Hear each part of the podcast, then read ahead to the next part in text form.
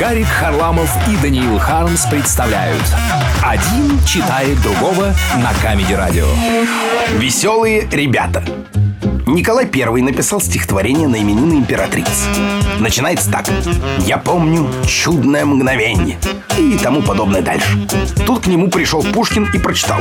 А вечером в салоне у Зинаиды Волконской имел большой через них успех, выдавая, как всегда, за свои. Что значит профессиональная память у человека была? А вот утром, когда Александра Федоровна кофе пьет, царь-супруг ей свою бумажку подсовывает под блюдечко.